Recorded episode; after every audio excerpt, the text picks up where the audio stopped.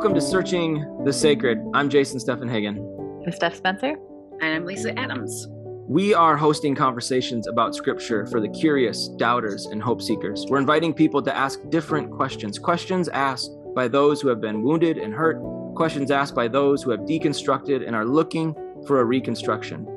We're creating space for love, kindness, justice, and curiosity. We will wrestle, we will question, we will dance, we will dream, we will wonder, we will be frustrated, and we will hope. We aren't searching for singular answers or solutions, we are searching the sacred.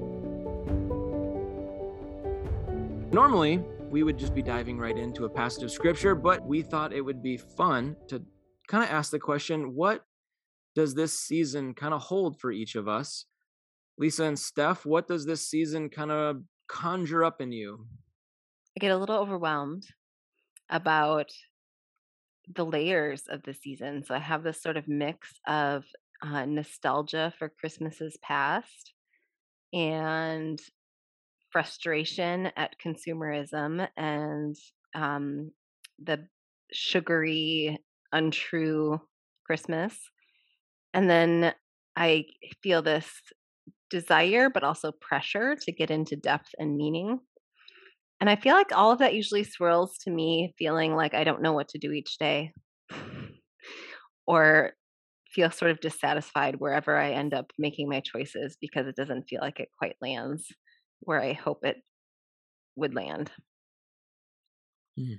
Wah wah.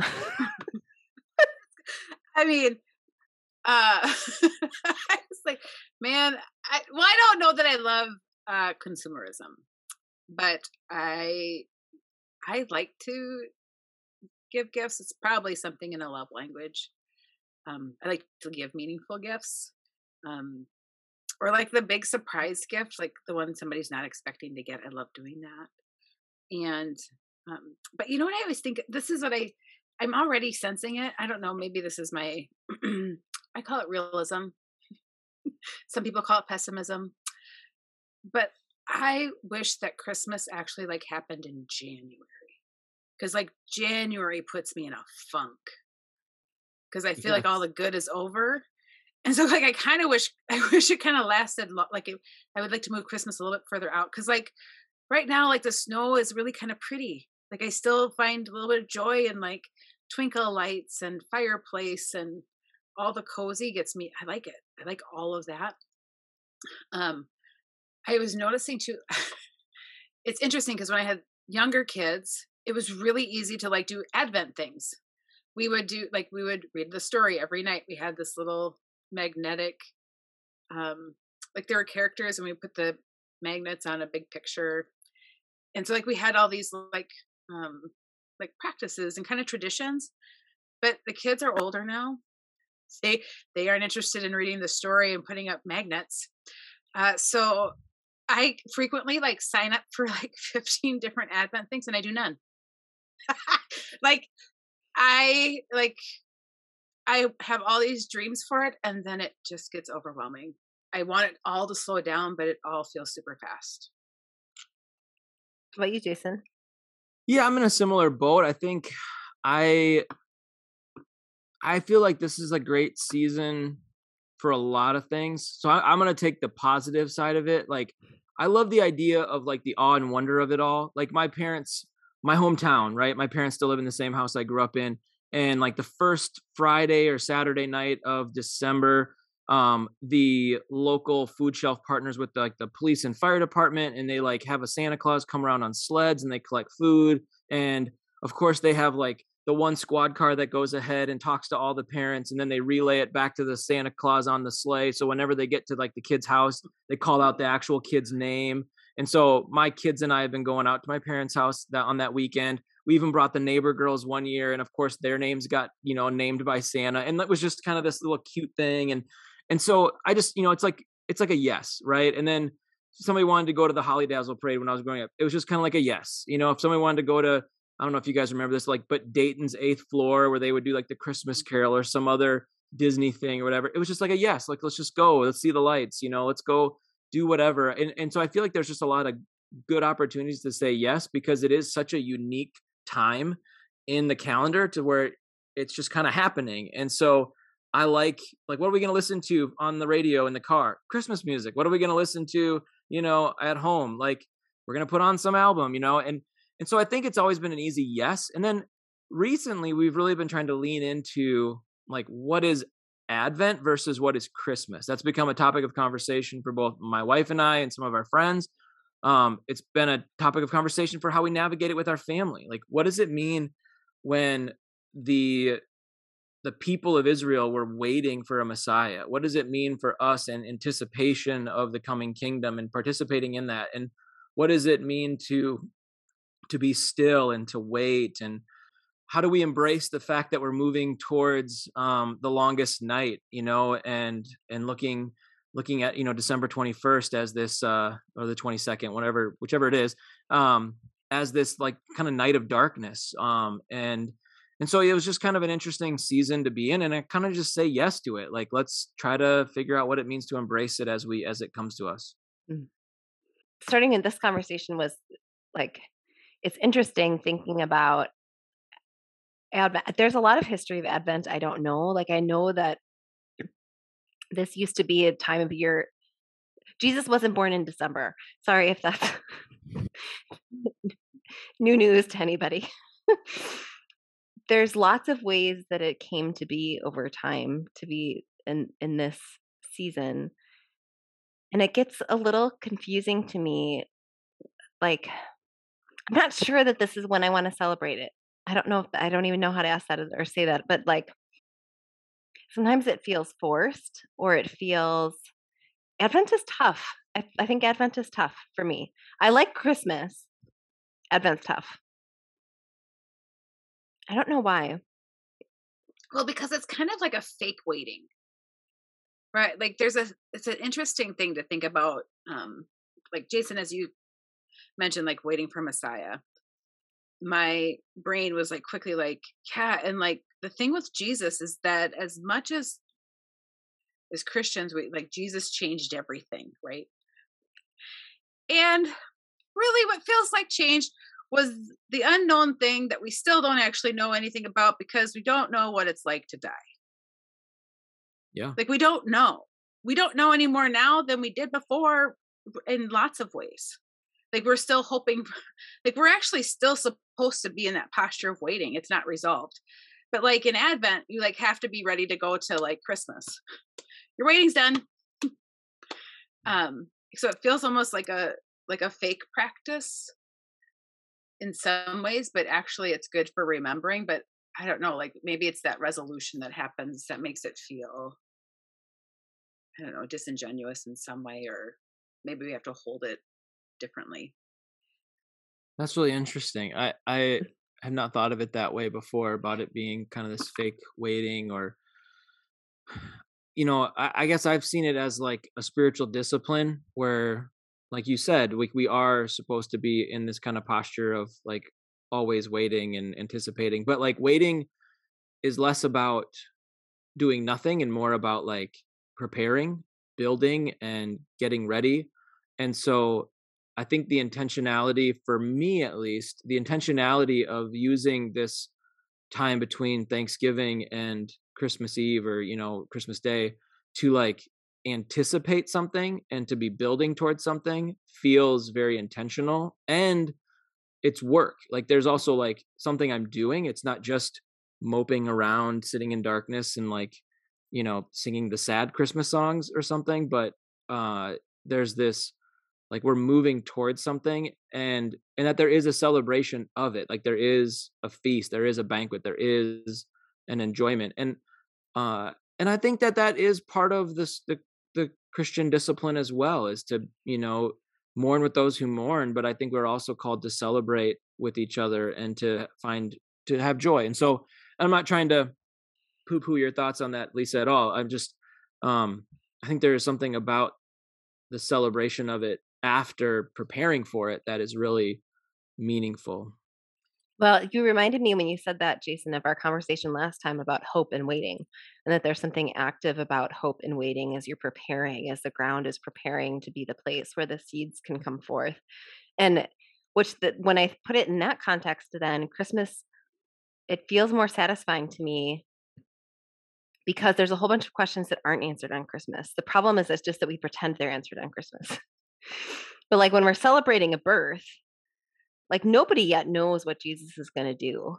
And none of nobody knows anything for 30 some more year, like 30 more years. So there is a way that it's like it's actually an answer that's not an answer for a very long time and is still an answer being worked out. I think the problem that I run into or the dissonance I run into is more that we make it feel like it's really resolved, but it's actually fairly like it's just that joy of getting to a place. Mm-hmm. You know, or like a joy of birth is is great. It's true. It is a joy, but it's also like there's so much yet to come. It's not an end. It's a beginning. And I just don't know. Maybe the way it blends with our consumerism and traditions, it feels more like an end than a beginning. And that's where the dissonance comes into play with my Advent practices. But yeah, that, that makes me think about going into a passage about waiting and Advent. But did you have anything, Lisa? You had a. Well, I was thinking about like just as you named preparing uh, in the waiting, I was like, yeah, but those are two different actions, right? Like to wait or to prepare. Um, like they go hand in hand like I, I was thinking about for like Thanksgiving, you know, like there's a lot of preparations that are happening and you're waiting to actually gather together and have the meal. But it is different. And then as you're talking about 30 years is when so stuff kind of starts changing or like Jesus is more Jesus. it's like I think about like what would it be if we had to wait for 30 years or if we were preparing for 30 years? It like it's one thing if you know the outcome it's another if you just are consistently preparing and never know when to expect that that preparation is completed mm-hmm. yeah i was actually got curious about preparing. Well and i think it also is interesting too because we're working within like a calendar and like you we talked at the very first episode about instead of looking at time as linear what if we looked at time as circular? And so there's this sense that like december comes back around every year so advent comes back around every year. There's this cyclical nature of like waiting celebrating waiting celebrating waiting celebrating or um, anticipating and then somewhat of a payoff maybe not quite the payoff we wanted it to be like let's go back into waiting some more i was thinking that uh in this idea of waiting and preparation and what the time period is, Luke is sort of a, a, great place to begin with our Advent narratives. That's one of the places that actually has a longer Advent story. I mean, Mark didn't seem to think Jesus's birth was very important because he doesn't even talk about Jesus's birth.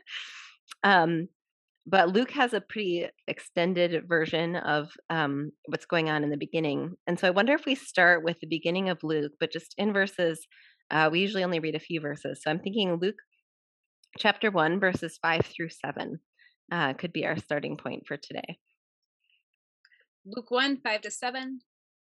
There was in the days of Herod, the king of Judea, a certain priest named Zacharias of the division of Abijah.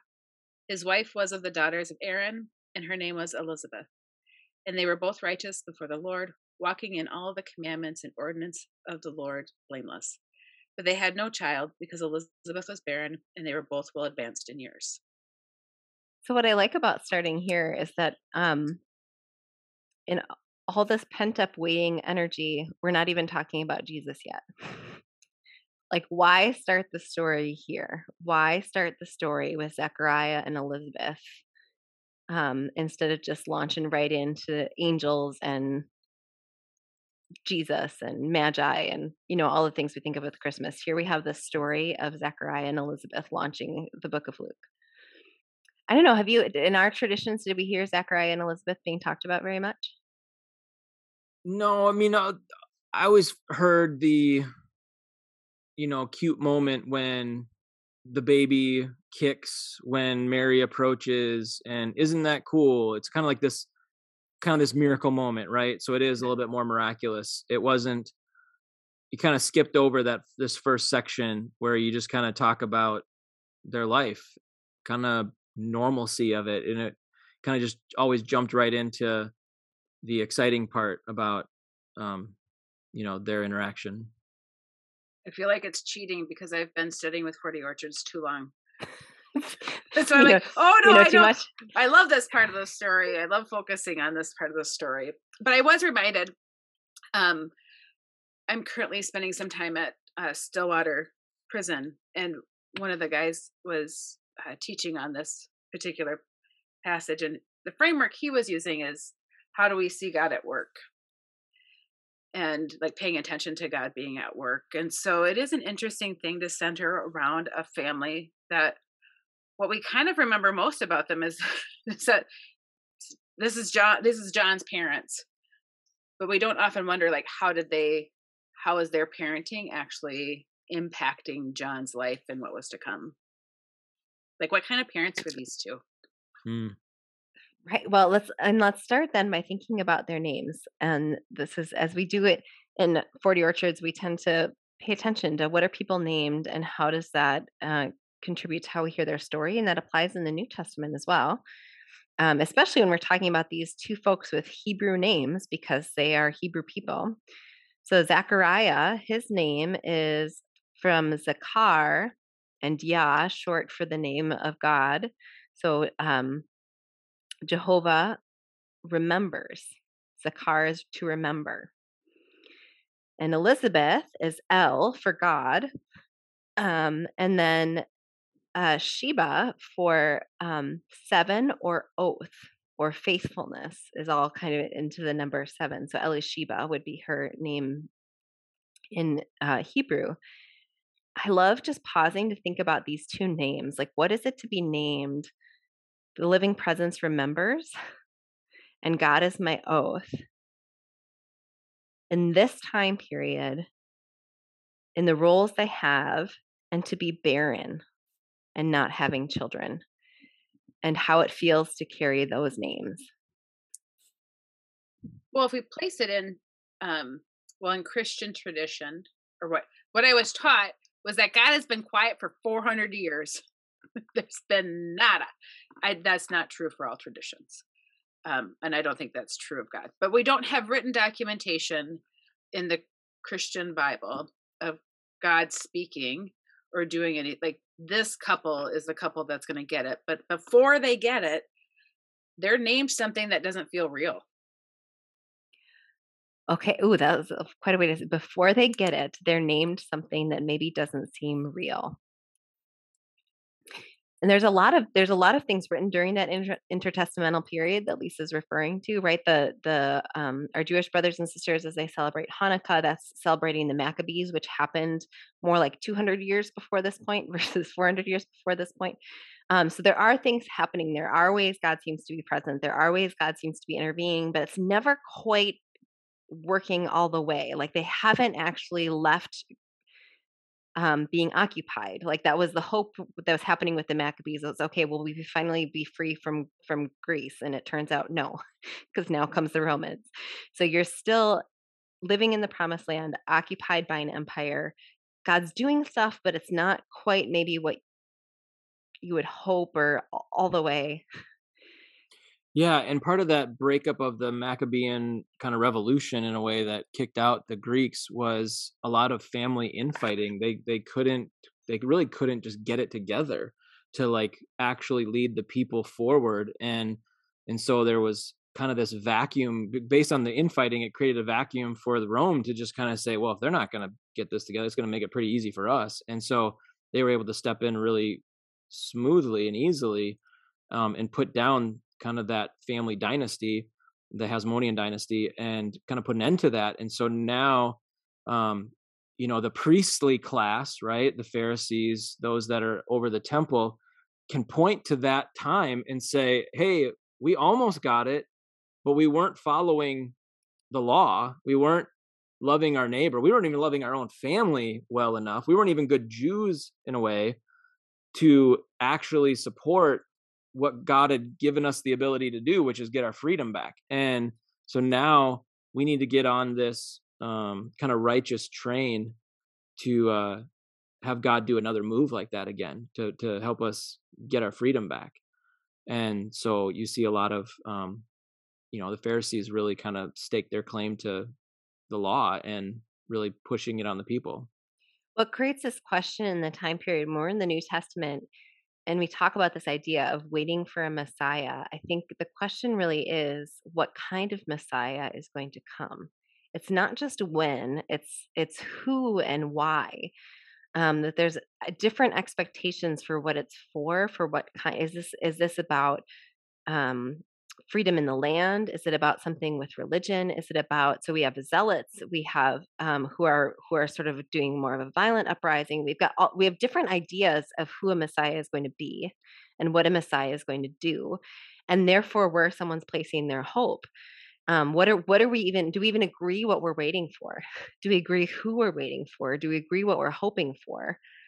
Um, and how does that affect how we live now? I don't think there was much agreement. I think people were waiting for a lot of things. People were waiting eh, it was a hard time when people were placing their waiting and hoping in a lot of different places. But somehow in the midst of that these two were righteous. What comes to mind when you guys hear the word righteous? So many things. Purity look- culture. Let me just throw that out there Lisa, is that what comes to mind for you with righteous? I was thinking about you calling it the righteous train before. so it's like, oh, Judy culture threw me off a minute. Um, I don't know. Righteousness just feels like something that also doesn't. It actually feels like you're kind of pompous if you claim to be righteous, like more righteous than you, or I don't think I've ever. I'm trying to think. I have been pompous before but I don't know that I've ever declared myself righteous. It always feels like a trick question. Like I don't know what the actual definition is. I just have a thing that I associate with it. But I know if I actually look at the word, it's probably a whole different thing than what it. Yeah. But it's not a great word. It's kind of religious y. Right. Right. It's it's a religious word that uh, to me it always feels like an impossible standard yeah. like the feeling of righteousness is something that i'm falling short of all the time and then however people are falling short of it around me or in me there's just that feeling of like not quite enough that comes with righteous to me. Yeah i don't have you have you guys ever asked if somebody like have you ever called somebody righteous? In a positive way? No I don't, yeah, well, and right, and this, but here Luke is saying this about the, right. so Luke is writing this about them, and it's a positive term. But so um, the the word in in Greek is dikaios, which means righteous. It also means just. Does it feel different when we use the word just? If we say someone is a just person. Yeah, I, I like that because righteous feels comparative. It feels hierarchical whereas just feels communal but in a way of i mean not to get all i guess you know christiany about this but like it, it feels like we're moving towards shalom as mm-hmm. opposed to like moving towards i'm awesome there's something about the neighbor that comes into play when you talk about being just as opposed to i'm a perfect human being who doesn't have flaws there is a theologian whose name I'm looking for right now because I want to um, quote him well. So he talks about um, Dikaiosune and the Sermon on the Mount in particular, and righteousness and judge justice. And he talks about how in Plato, Dikai Dikaiosune 100% of the time is translated as justice. And in the New Testament, dikaiosune almost every time is translated as righteousness. And do we hear those words as the same? And how does using a word like just versus a word like righteous affect how we hear something and what we hear is being said about them? Lisa, you look deep in thought. Um, well, because I'm thinking about verb versus noun, uh, or maybe adverb, adjective. I'm trying to think of what I would think the action for being righteous is versus the action of being just is. Maybe it's just righteous and righteousness. But I feel like just and justice gives me a little bit of a bend, but I'm missing it with righteousness. There's something missing for me. maybe I just don't know how to see it. Well, and I, I think eh, if we dissect it even in English, there's this idea that am I aligned in the right way? Am I aligned with some like righteousness would have some sense of like inner compass, which is also hopefully where justice comes from. Like, how is our inner compass? And I think that that's probably how we can see that it could be the same word, but we hear it really differently because maybe we hear it differently based on outer compass.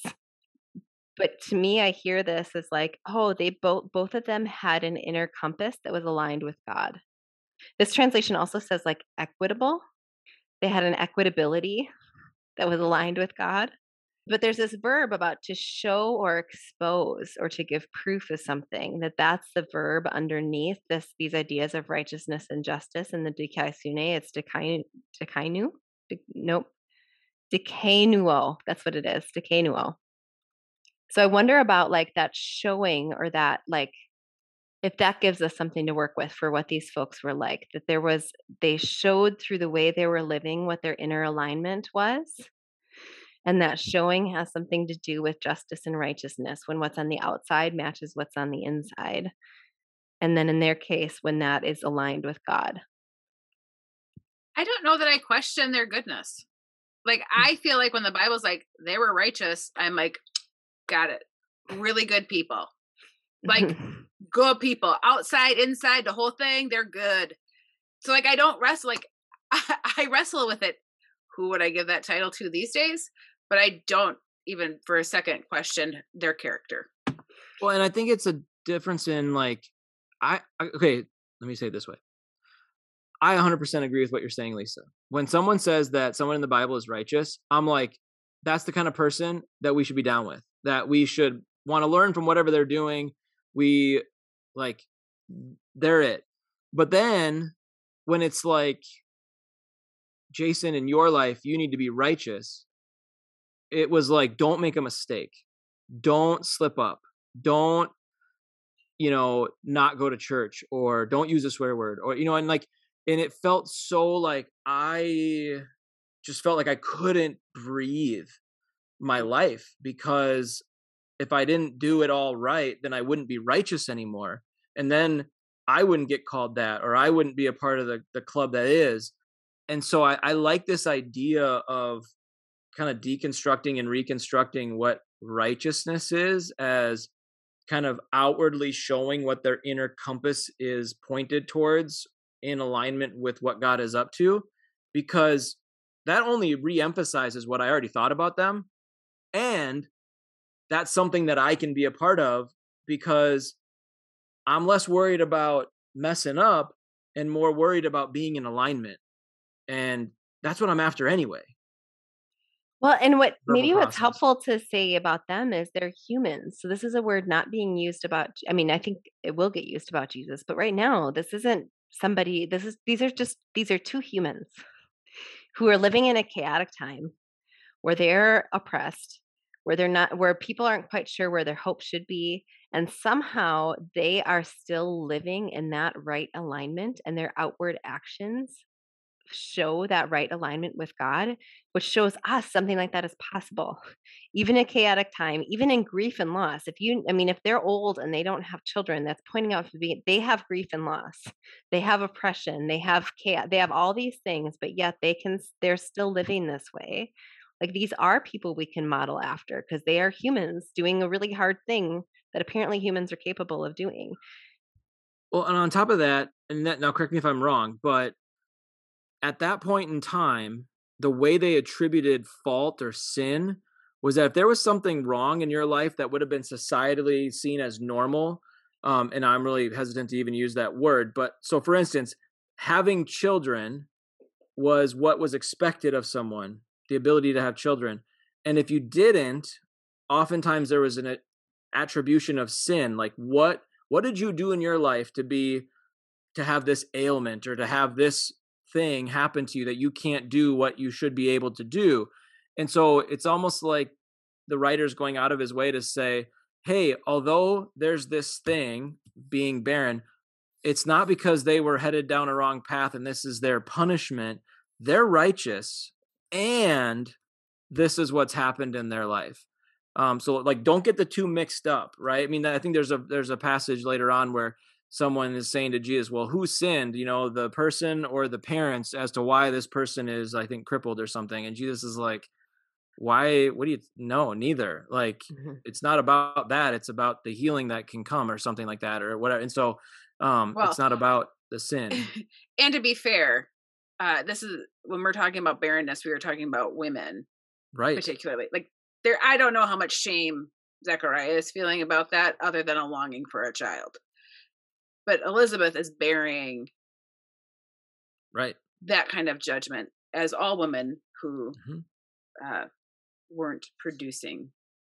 Well, and which should lead us to two. I mean, it really actually brings us a question just already here in verse seven in Luke 1 of how do we read the stories that have come beforehand? Because on the one hand, in the biblical tradition, we see the Psalms that talk about children being a blessing and like when you have many children it's like a quiver whatever you there's there's places where it talks about that being a blessing from god that's where that theology comes from as a sign of blessing but also when we look at the story that has come before where do we hear the story of barren women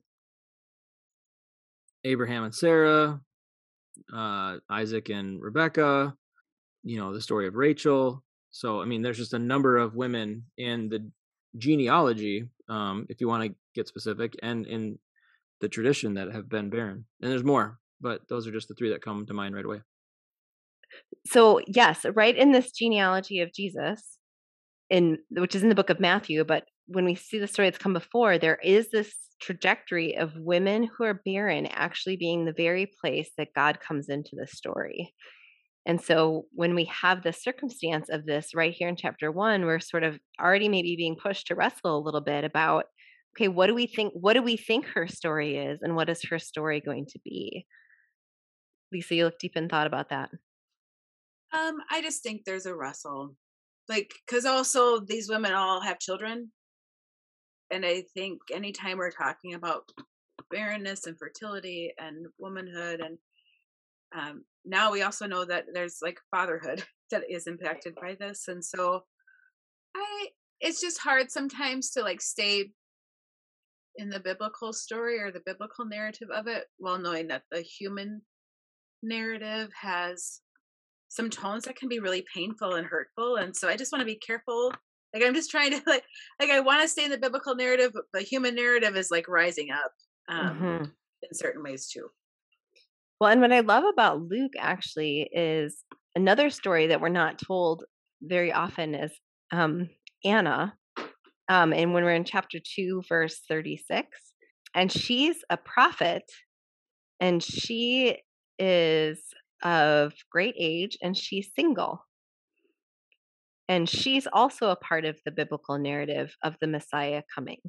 And so there there we have it was the story of a woman without a child where it's not about anybody's worth being less because she doesn't have a child. Actually, she's really elevated in the story as a single woman who who is a part of this moment in time of blessing Jesus when he comes to the temple when he's 8 days old. And so I think even there to sort of be careful, I feel like what you're getting at is like we have it is really we have to be really gentle with these stories when because infertility and loss and patriarchy, gender role, like there's a bunch of layers to how we hear these stories that can be really painful if we're not careful with how we expound on them for the modern day. But in this case, a part of what happens is that we're being told this from the so we're we're supposed to know this about them. We're supposed to know that they are righteous or just, whichever word we want to use, and that they have no children. It's almost as if their lives, if they died today, they're good. Mm. Like the reminder that they're good here. They're good before anything else even happens. And sometimes we forget that in the midst, you have to pause and say, You're good. This is good. Mm-hmm. It's been good thus far, even if it's been hard and not what you hoped for. Mm-hmm yeah, I mean, they're really, if you end at verse seven, you already have a good story. Here's these two people, both husband and wife, being named about how good they are living, about how righteous and good they are.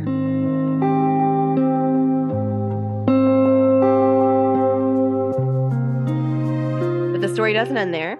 They keep it keeps going. So that this is this day where Zechariah is a priest and uh, he was selected by Lot to serve as a priest. So what happened in this um, time period is there's just a lot of priests and there's only one temple by the time you get further down the line. And so you have all sorts of different priestly duties that the um, the priests would do, but you get chosen by Lot on um, like once in your life to potentially be the guy to like go in and go into the holy of holies and do the big like so Zechariah this is his day he was chosen by Lot to go into the temple to go all the way into the holy of holies to be the one to like do the rites and the order that day.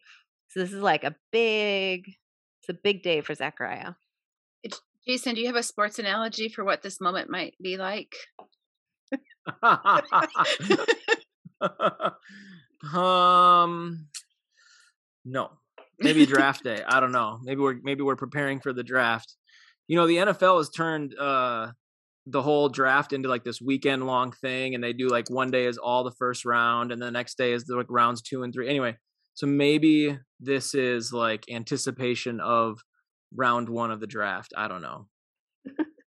It's just such a big day for him. Like if you are a priest this has to be this is your super bowl. This is your starting super bowl moment um where you're like assured the victory and the mvp status right? Like you, you get go. to go. to the You're inner nailing it. spot and you like you already know that this is what you yeah. I mean you wake up and you have to have a different like weight. There's a weight to like going in there but there is a man you got to feel real lucky So in the NBA, they invite a certain number of guys into the draft room, it's called, and they get to go to the draft because they know they're going to get drafted really high in the you know in the selection process.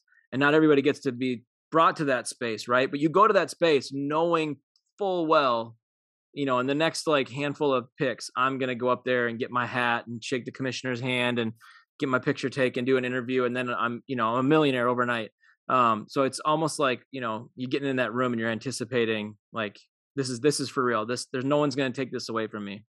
yeah he's going he's this is my it's my time it's my time to offer the incense and and i'm a righteous person so like if i'm zechariah like you gotta think he's been looking forward to this time we're having a phone ringing problems today Did you guys hear that? yes My gosh, say that say that again so we can just cut out that whole thing. i know um Oh, okay, He's- I'll Steph. I just when you say- when you go to like the incense, like it just is a wah wah wah.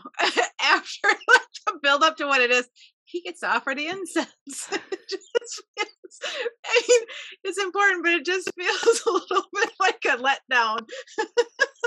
he'd be really excited about the incense though But, okay, oh my gosh, this one's off the rails. Okay.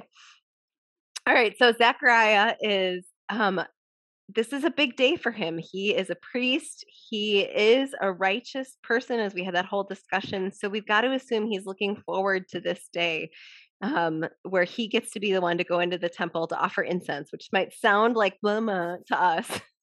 but incense, it, it's a big privilege to go and offer the incense at the temple. And so he's doing it. It is his day to go do it. And so he, in verse 10, it's time for the incense offering. The whole assembly of the people is praying outside, and he goes in. So this is that moment. So he is, the people are outside, he's in the temple. In, in verse 11, Can I just interrupt for a second? I know we just said like offering the incense is want want, but like if somebody called me and they would never do this because I'm not Catholic, but if they called me and said on like some holy day, right? Will you come to like St. Peter's or St. Paul's Cathedral in St. Paul? And will you carry this thing down to the front and light this or offer this or shake, you know, whatever, whatever I needed to do? I would be so profoundly nervous. Like I would that would be nerve wracking to me to be a part of something that's been going on for so long and is so special to people, even not being a part of that tradition, I would be freaking out. So I can only imagine that if you're a if you're ingratiated in this tradition for hundreds of years and now you're the one performing this sacred rite like how could you not be super enthralled by that? Even if it is something like lighting the incense which maybe to us doesn't sound that like magical but like that's kind of the whole deal. And so anyway. Well but also as a community of people who's watching it happen it's like wanting like you want them to come out with a message you want them to come out and tell you like how awesome this is like we i will never have that experience so like you're relying on whatever priest mm-hmm. do the lot got to do it like you the apprehend like just wanting them to come out and tell you all about it like mm-hmm. it's a big like we're all we all traveled here we're all together well, right and and it says in um uh, my notes here that uh, during the Maccabean reign, the uh, the Maccabean king received divine revelation during the incense offering. So it makes you wonder, like, are these people gathered waiting to see this time is someone going to receive divine revelation? Is it going to happen again? Is God showing up? Because again, we have this waiting, hoping, like, what's going to happen time period. So he's inside, everybody's waiting outside. Is this going to be a time of divine revelation? He's in there and it turns out an angel shows up. It happened, Jim. Which what makes me think this is what makes me think about it. When you said this, I'm gonna like jump way ahead in verse 18 because Zechariah does get this is like a thing we remember. So the angel shows up, tells him he's gonna have a kid. Um, and talks about who that kid will be. And in verse 18, Zechariah says to the angel, How will I know this is so? For I'm an old man and my wife is getting on in years. What are some of the reasons that he might ask that of the angel? Well, for the exact thing he just said, like I am old, my wife is old, like we've we've had a good long life. Well, if somebody told me right now I was going to be pregnant, I'd be like, okay, wait, let's talk about this for a minute. Like, I would like to. I want to. Are we sure? Well, yeah. when, you, when you were highlighting the crowd and the the revelation, that conversation, I was just thinking about that verse and thinking, I wonder if he's cognizant, even at this moment, that he's got to go back outside and tell everybody. And tell everybody. Oh yeah. Right, because everybody's waiting for the divine revelation, and it, and he was. I want. I'm curious if he did think, like, did he think he'd get a divine revelation at all? A. B. If he did, did he think it would be about like Jerusalem or Rome or like something? And then, but his divine revelation is about him and his wife having a child, this real vulnerable spot in their life. Yeah, and are, do you tell everybody? Do you not tell everybody? Eh, but it's like you're supposed to. That's your job. Like you got a revelation. Right. Like I oh, wonder oh, yeah. if this is about the vulnerability of like if yeah. I go out and say to the people waiting out there that an angel told me I'm going to have a kid. Like what's the proof because that is a real vulnerable thing to say to them. like for him to go out and say hey the divine revelation was about me i'm going to have a child and my child is going to be coming in the spirit of elijah to usher in the messiah like what a thing to say what a thing to say also like if you're wrong what right? hap- i mean if you come out and say we're going to have a kid oh also hmm. yeah i'd want proof I, I, Angel and I would be having some words. I like that feels like insane amount of pressure. I'd rather be wrong about like a lot of other things. That feels vulnerably wrong. Okay, what's right? This feels vulnerably wrong. There's a difference between just a mistake or like being wrong in this public, vulnerable way. And so please, Angel, would you would you tell me how I know this is so? How can we open ourselves to being vulnerably wrong as we wait for something we hope for? I don't know. I I mean, there's a part of me that's like, okay, the next line after this is he's gonna get basically, you know, the angel's not gonna be exactly kind, right? The angel's like, I stand in the presence of like the Lord Almighty and you didn't believe me so you're going to be silent like it's kind of like all right buddy if you can't handle this then you don't get to you know we're, we're going to quiet you down and so I'm like, okay, why didn't Zachariah, Zacharias, why didn't he get on board with this right away? And I just, I, am I'm, I'm with you guys. I can't get there. Like, I, I mean, if if you were to tell me anything miraculous like that, I'd be like, what? Like, come on. You know, the only thing I can imagine is that maybe as a priest and as someone who was righteous and was full of the inner alignment with what God is up to, um, you you set aside your own being able to be seen as a fool and you you you you have to trust and believe. I mean you got to be like abraham who doesn't even know where he's going he just knows he's got to go and he leaves everything behind and he just takes off and you know you get told that you're going to have a kid and you just do it and you, you know you have to just trust that it's going to happen and so maybe there's a level of like hey you know the story better than anybody in this community. You're a priest like and i'm telling you this is going to happen. Like this is your tradition. Like get on board with it. I don't know. Like that's the only that's the only like that's the only thing i can think of to like make me think that what happens to him makes sense but, but i don't even like the words coming out of my mouth. what if it's not a punishment though?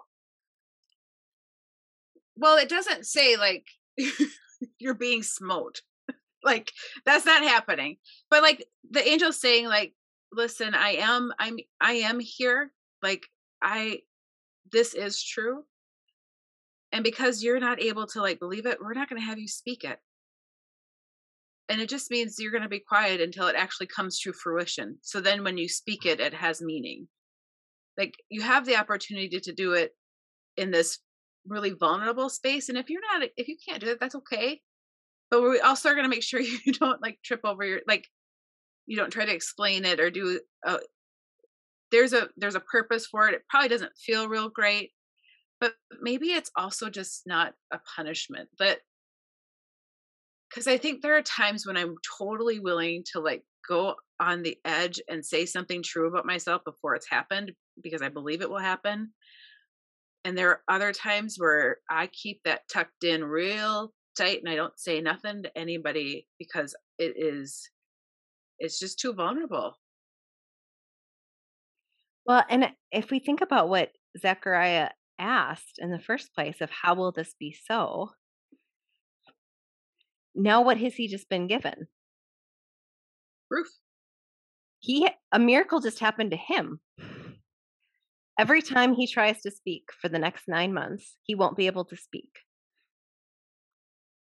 every time he tries to speak for the next nine months, he will be taken back to this moment where his speech was taken away, which will help him remember this moment, which will help him hold on to this moment every time for the next nine months, 40 weeks. He doubts whether this is actually coming to play.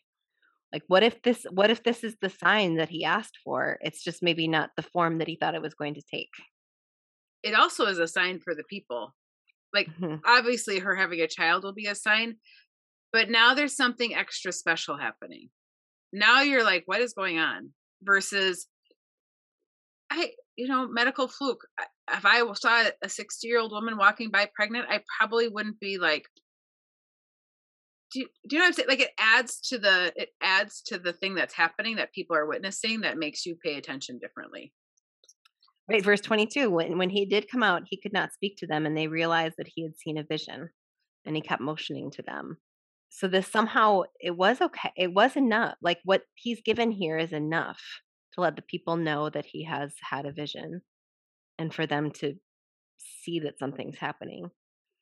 I think about what it was like for him to communicate this to elizabeth. What do you guys this is like midrash zone. He doesn't have a voice. How does he tell elizabeth what's happening?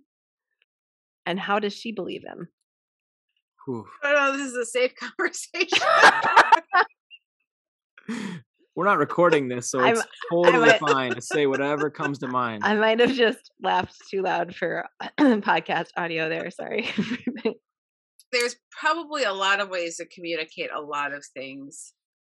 Because I know they're righteous, I feel like that means that Elizabeth is a person who might trust her husband she really like when we think about giving credit to someone in this story like Elizabeth didn't get the first-hand angel experience, and she enters into this and becomes the mother of John and is is along for the whole ride of what this is. And she seems to believe. In verse 25, she said, This is what the Lord has done for me when he looked favorably on me and took away the grace I've endured among the disgrace I've endured among my people. So it's only after hearing that story that we hear the story of an angel coming to visit Mary. Why tell this story first? It puts us in a position to be ready for another kind of miraculous story, something that like at some level like God's up to something right now. Like the waters are stirring and it's like it's happening. I also think that like this whole story really grounds us in the tradition and sets us up to say like this is in line with what has been anticipated you know? Like it's got so many kind of hallmarks of i mean even like the fact that they're in the lines of abijah and and aaron and like there's this like connection to like the priestly class of israel. There's this connection to these birth narratives of abraham and sarah and you know isaac and rebecca i mean there's just so many pieces of this that are kind of culminating with okay now i'm reminding you of your past now get ready for your future Right, because God remembers and God is my oath. These are the two names.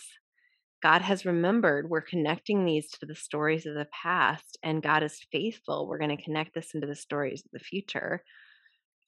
um, be ready. Do you see it? It also feels like God just doesn't do that stuff alone. You're not.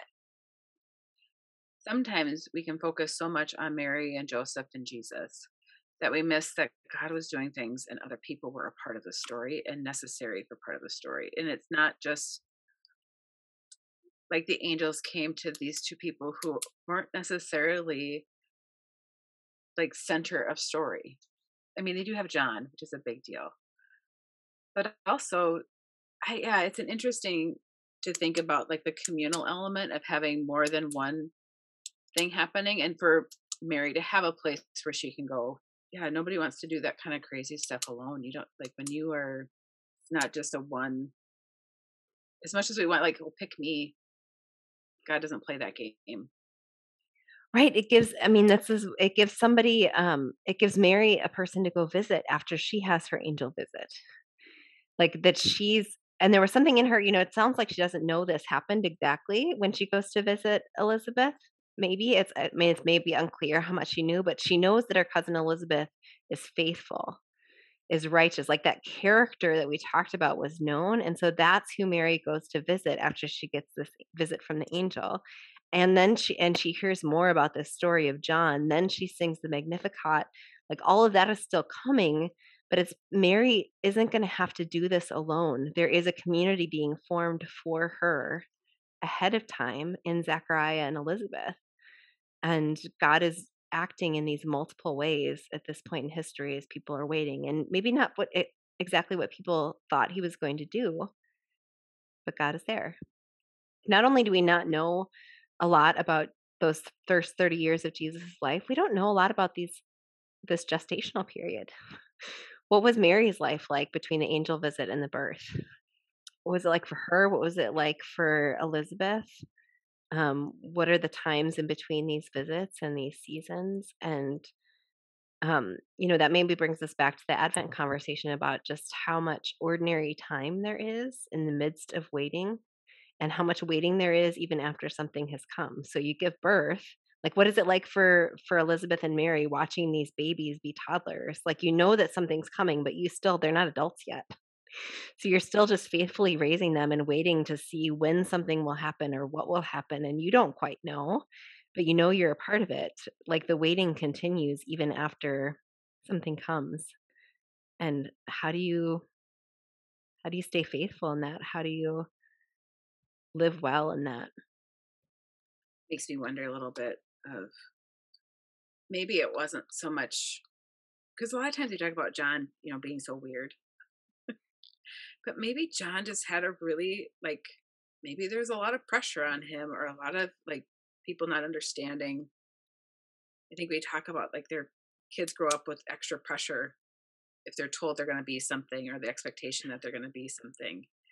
And so how like how are they parented? How and as a parent how do you know how to parent a child that has a specific potential call on their life? Like how do you parent that well?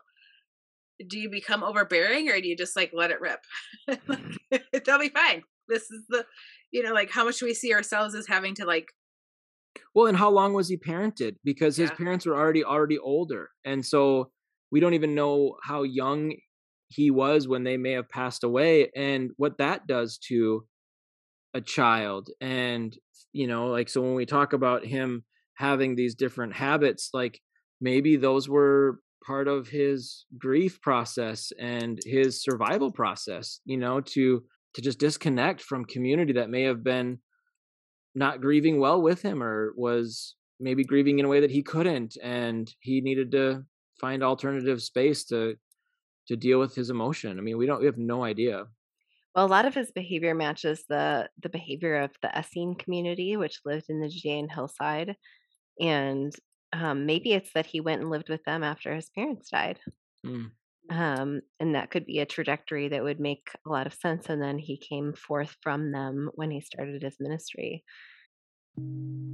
Yeah, I wonder as we go into Advent and Christmas, like what it is to allow this sense of fulfillment and this sense of continued waiting at the same time, and how that might affect how we do that work. If we sort of say, yeah, there's pieces of things that start to become more revealed or start to find hope, but then there's there's unknown things too, or there's frustrated things. How do we just take each next step and see what God will do.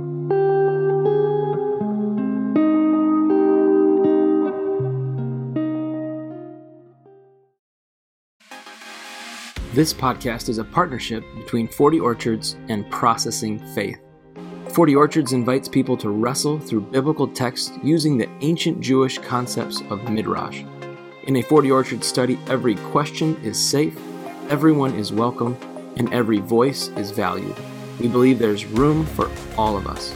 No person and no question is off limits because we know that together we can expand each other's experience of what is sacred, whole, and good. You can learn more about 40 Orchards and sign up for a study by going to 40orchards.org. That's 40orchards.org. Processing Faith is a space created by Jason Steffenhagen for people to do exactly that process their faith. It's not one thing, but more like a good recipe. It's like one part pastoral care, one part theological exploration, and one part wrestling with all the questions. You can learn more about Processing Faith and sign up for a free 45 minute session by going to processingfaith.com. Thanks again for joining us on Searching the Sacred.